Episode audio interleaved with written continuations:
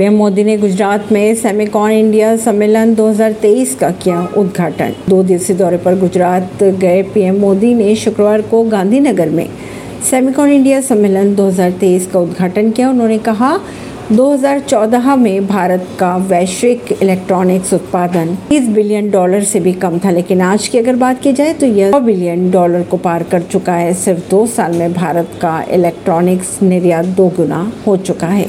परवीन सिंह नई दिल्ली से